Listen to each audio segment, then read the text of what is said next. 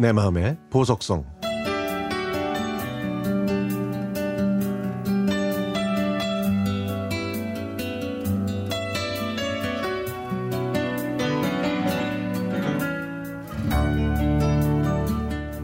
엄마는 제가 다녔던 학교 앞에서 붕어빵을 파셨습니다.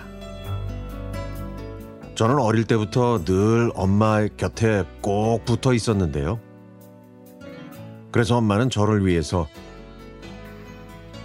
아들이 다니는 학교 앞에서 장사를 하셨던 겁니다. 초등학생 때는 학교 앞에서 장사하시는 엄마가 참 좋았습니다. 애들이 놀려도 상관하지 않았습니다. 엄마만 제 기업 곁에 있으면 두려울 게 없었으니까요. 엄마는 저를 낳으시기 전에 교통사고를 당해서 인공 무릎을 하셨습니다. 그래서 절뚝거리면서 붕어빵을 만드는 달구지를 끌고 다니셨죠. 그런데 제가 사춘기가 되자 엄마를 창피하게 생각하기 시작했습니다. 가난한 저희 집도 엄마가 학교 앞에서 장사하시는 것도 다리를 절뚝이시는 것도 싫었습니다. 수업을 마치고 친구들과 집에 갈 때 학교 정문 앞에서 붕어빵을 만들고 계셨던 엄마가 저를 보고 활짝 웃으셨지만 저는 엄마를 모른 척 했습니다.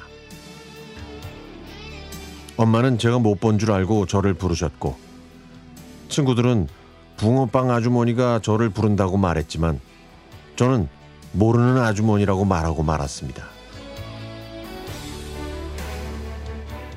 그날 저녁 늦게 돌아오신 엄마는 자는 척하는 저에게 이불을 덮어주시면서 제 머리를 쓰다듬어 주셨죠. 세월이 흘러 저도 아빠가 됐습니다. 그런데 건강했던 저에게 퇴행성 무릎 관절염이 생겼죠. 의사는 인공 무릎을 해야 한다고 했지만 인공 무릎을 해도 절뚝거리면서 걷게 될 거라고 했습니다. 저는 제 딸이 어린이집 다닐 때부터 중학생 때까지 바래다 줬는데요. 딸의 손을 잡고 어린이집과 학교에 가는 게 행복했죠. 다리를 절뚝이며 걷는 아빠가 창피했을 텐데 딸은 그러나 아빠가 좋다고 했습니다. 그래도 딸한테 사춘기가 오면 어떻게 하나 하는 걱정을 했죠. 이런 생각이 들자 갑자기 지난날 제가 엄마한테 철없이 행동했던 일이 생각났습니다. 그래서 엄마에게 전화를 걸었습니다. 지난날 제가 했던 무례함을 용서받으려고 전화를 드렸지만 차마 그 말이 입 밖으로 나오질 않더군요. 그저 안부만 여쭙고 전화를 끊었습니다.